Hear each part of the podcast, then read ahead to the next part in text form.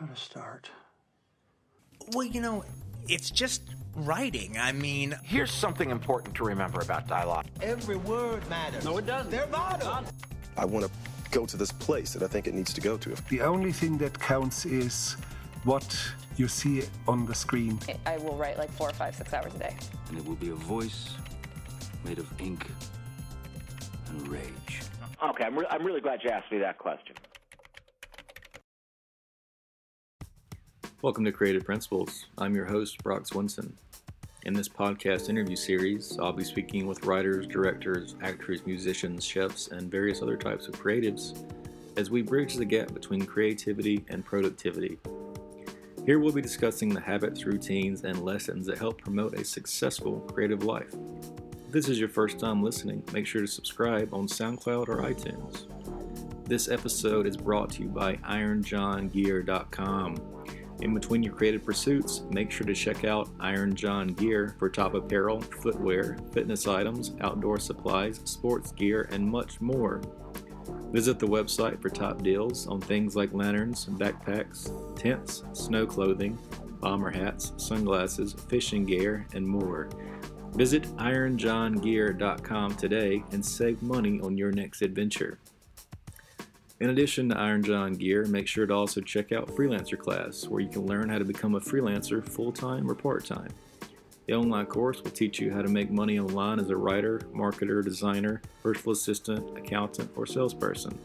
Stay tuned after the show to learn how to get access for free to this $99 valued freelancer course, along with some other free items on our website, creativeprinciples.live. The Man Who Knew Infinity stars Dev Patel from Slumdog Millionaire in the newsroom.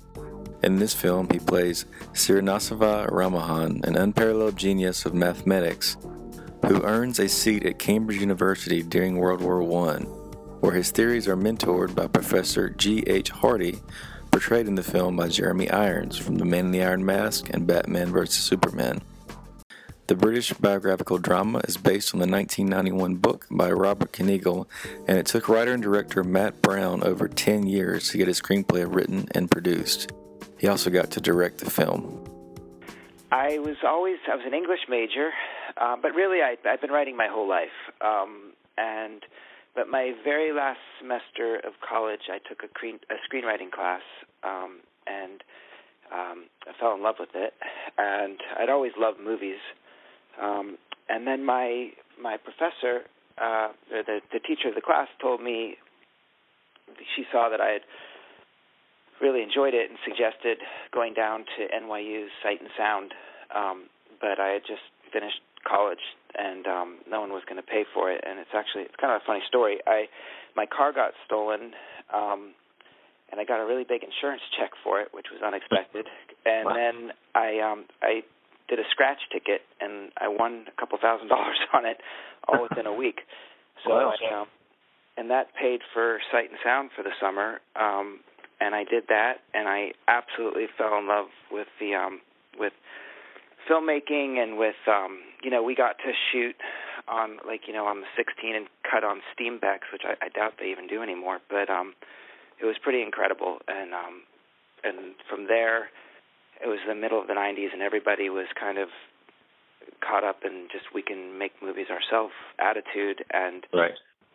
uh all my friends from that class were all working on each other's films and um we just that was it was it was a really exciting time in New York so um I got into actually you know doing a little bit of everything you know whether it was working with the sound department or the you know shooting everything so um I just fell in love with film really What were some of your influences during that time period? Um, well, I mean, I guess it was kind of fun because it was, you know, you had Miramax and you had October Films and you had Good Machine, and they were all in New York, and and you know, so it was, you know, you had all these, I guess, you did, it was almost like our tours at that time. You know, you had, um, all the all the films that they were making at the time felt like they were writer directors or directors who were real, really had visions um, for their films, and um, it was you know foreign films with you know everything Harvey was doing to reintroduce them um, in a in a bigger way. it was it was something that you know I don't know it was it was very much um I really enjoyed you know writer directors of that period. Okay. So what made you want to um what made you want to tell this story, The Man Who Knew Infinity? Well, I had um I had read the um a book called Bird Song and I was fascinated by the Great War from that, uh Sebastian Faulks' novel and then my aunt was a member of a book club and I was visiting her out in Big Sur and um she showed me The Man Who Knew Infinity and I I immediately that was also set against the Great War and I fell in love with the um the real human story behind it. Um, it was sort of as the years went on trying to make the film that I that I um, had a deeper appreciation for the mathematics and seeing mathematicians as artists and understanding them more. But my initial draw was always the really the human story. What kind of research was involved in the screenwriting? Um, well, I I had the book, which was fantastic, but beyond that, um, Robert Kanigel, who was the author of the book, and we've become great friends over the years, he opened up all of his research to me from the book. So I had a lot of Indian authors' points of view on it to take a look at. I had um, I found minutes from uh, UDC meetings. UDC was the Union of Democratic Control. I mean, uh, uh, that was part of the pacifist uh, resistance towards the Great War at Trinity, and there were minutes from the actual meetings. Um, so I was able to actually use some of those uh, lines in the film. Also, I had G.H. Hardy's um, A Mathematician's Apology and his lectures, such as the Tricentenary Conference to draw on at Harvard. Um, I really, really tried as much as possible to to use the actual words and places of the characters, uh, of the real characters. So I had a tremendous amount available to me, and it, it was fun. It was a, it became like I, I guess it's like real life fictional friends. I don't know how to explain it really, but you live with these characters for so long, but they're real people from another era. So it was, it was really fun during filmmaking to see the actors bring them to life in a whole different way. Mm-hmm. You mentioned it took a few years to get this film made. What was that process like as far as um, writing multiple drafts and that kind of thing? Um, well, I mean, it was it was probably 12 years in total of trying to get the film made. Um, I think as a writer, for me, I think the first draft was probably as many for many writers the longest draft, and then it was really a question of refining where I wanted the emphasis of of the story to be. Um, there was, I mean, there, it was a, it was a very heavy script in the beginning. I mean, it was a ton of research went into it, and then it really became more about whittling it down and and you know highlighting the emotional drama of the main characters. Mm-hmm. What's your uh, writing process like during during that during that time? Like, what's your do you write in the mornings at night? Do you have any rituals? Pictures? I you know, I try to get in a couple hours every day. Um, I'm not a morning person. Um, I, I, but I don't like waiting too long in the day, or I, I, you know, it's like uh, massive procrastination.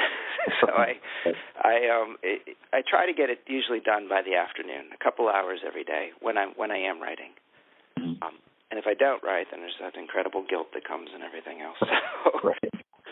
Um, as a director, do you see the scenes in a different mindset than just that was interesting? Yeah, actually, because when I got the opportunity to direct the film finally after 12 years of living with it as a writer, it was I thought it would be harder for me to um cut, you know, and right. it it wasn't. It was weird. It was like you know I put this director's hat on all of a sudden, and I became this other person that I think as a writer I would have absolutely hated. Um, but uh, it was it was just something that you know you can't have everything.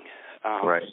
And that if you do it, you're going to be hurting the film. So it it really you know, and then you go through it all over again in the edit as well.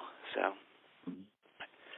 In, in retrospect, now that I feel like I'm back to my old self, I there are things that I really regret um, having had to cut or to. That, yeah, absolutely. In fact, I woke up today thinking about one of them, and you know, it's it, it's driving me crazy. There was a scene with um, Hardy and Ramanujan in their office, and they uh-huh. talk about um, being pure mathematicians and about how, as pure mathematicians, Hardy was very um, he he was very much against the war, and he didn't want his mathematics being put to use, uh, which would have been like Littlewood, who had to go off and help uh, create, you know, ways to help ballistics. Um, he Right. didn't want his his math being put to practical use. So there's a scene in there where he says, "I I hope we are utterly useless," and and you know Ramanujan makes a quip or something and says useless, and he's like, "Yes, absolutely," and I loved that. But the way the scene was, it was just dragging on too long, and um, there was a an ADR issue, and I just I felt like, in the interest of the film, I cut it. But I, in retrospect, wish I hadn't because I think it would have done more to define pure mathematics versus this idea that we have to make this all mean something. It's it's one of those things that like everybody wants you to have a a story that like you know imitation game is in so many ways about saving the world from Hitler, you know? Right, right. And I don't have that in this film. Um with that one thing that like is this practical application of the mathematics, nor did I ever really want to have that. But it's one of the it's a it was one of the things we were having to contend with and um so that was one of that's one of those things that you feel like as a writer you wish you could have kept and as a director I felt like you know maybe I made a mistake as a director or not I don't know Well, it seems like the main character, his, you know, overall is it's sacrificed for the mathematics to leave his country and his family. yes It's like and that. I that's mean, the story. It's about a, it's just really the story of somebody who's trying to be who needs to be understood. Um you know he was really isolated. And that was one of the themes that first drew me to the story as well. My brother was quite ill with cancer and I wrote most of the script in an oncology ward taking care of him or helping to take care of him. His wife was really the one taking care of him. But I um you know it I underst- I was sort of relating to those themes of isolation um mhm. But it really is a story about somebody who's completely isolated and really more than anything just needs to be or needs to feel understood and um until he meets GH Hardy he he's not able to be understood and sadly the one person that he who takes him on he sort of takes him on more as a cause you know in the Mm. beginning until he can really eventually see him as a person um, right. so that that was really the conflict. Is, is between these two people about the cost that comes, and I've repeated this a bit, but it sort of was my mantra during making the film. It's about the cost that comes when people wait out of fear to connect in their relationships. So, at, at the center of all this is two people needing to connect, um, and there's a you know it's a bit bittersweet in this case. As a writer living with this story so long, um, what's something you wish you would have known in the beginning, or something you'd like to pass on to upcoming writers? Um, I think I would have been more. Con- I wish I had known that it was okay to be patient. Okay. Um, I felt such a need, to, like I felt this ticking clock constantly. You have to get the movie made. You have to get the movie made, and you know the movie got made when it was supposed to get made, in the way it was supposed to get made, and and I. I think that when you have a project that you really love, you have to just sort of see if it grows with you over the years. And this one, when I would check in every couple years if it fell apart or we were close to financing and it fell through, and you come back to it a year later and you're like, does this resonate with me? Is this still important to me? And it always was on this particular film. Um, and it's okay if one's not. You know, I had this one other script that I wrote that I thought I would direct immediately after this movie had it for years. My agent said, just hold on to that one. Don't let anyone buy it or whatever. You're going to want that one someday. And here I am, all ready to have that script go. And I, I'm, it's not the right story for me to tell right now. And I can't really explain why, but I think you just know. And I think there's something with just being okay with how things happen and not trying to constantly force the issue. What did you find? I'll kind of backtrack a little bit here. What did you find to be the most difficult step in the writing process? Um, the most difficult step in this particular writing process, I mean, every film's different. I've written some scripts in six weeks and some in six years, you know. So um, this one was just, I had so much to work with in this story. Um, you could have made a movie about Ramanujan before he got to England. Um, you could have made one after he got back from England. Um, you could have made one about the war. and the politics and all that. So it was really just for me the difficulty was just killing your babies as a writer. I know that's so cliche, but it really was saying, okay, we we can't have everything, and right. um, but that's what it, on this one, that's what it really was. Um, in your opinion, what makes a good story? Um, a good story, character drama, in, in I, I think you know conflict, um, cathartic moment. I think that's pretty much it. I mean, I think probably Aristotle is right. so, uh, um, you know, how well we all achieve that when we try to do storytelling is for anyone else to say, I guess. But I think it's about uh, about a conflict and and how one deals with that. So, for me, at the center of this was always from day one a story about a man who, you know, infuses spirituality into his work, mm-hmm. um, while another man is an atheist, um, and they couldn't be any more different as people, and yet they need one another um, in order to have this beautiful, elegant mathematics come out to the world. Um, so that to me was a central conflict in this. Okay. I know we're uh, short on time. I've got like maybe two more for you. Um, sure. Anything else you'd like to just share about this film that we didn't cover yet? Well, I mean, I it's funny, you know, you, you you work on a movie for so long and you love it for your own personal reasons. Um, one thing that's been really gratifying on this is that as time's gone on, I've I've started to see that there there's maybe more um, aspects of it that are more important than I was aware of in the beginning, and I think that um, the story of you know supporting outliers is is pretty wonderful. I mean, the fact that you know talent can be found anywhere in the world, and it just needs to be nurtured. So, um, think that there's there's some messages uh, for, in this film. Um, could I have told them better? Possibly, but they that that is a, a theme that I have come to appreciate in a much more profound way.